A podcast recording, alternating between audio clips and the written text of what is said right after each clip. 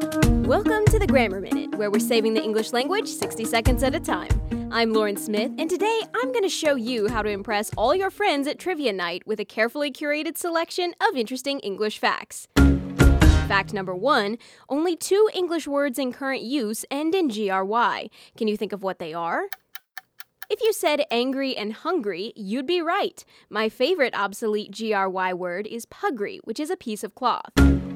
Number two the word dord, D O R D, was printed in the dictionary for eight successive years in the mid 1900s, but it was a typo and the word has no actual meaning.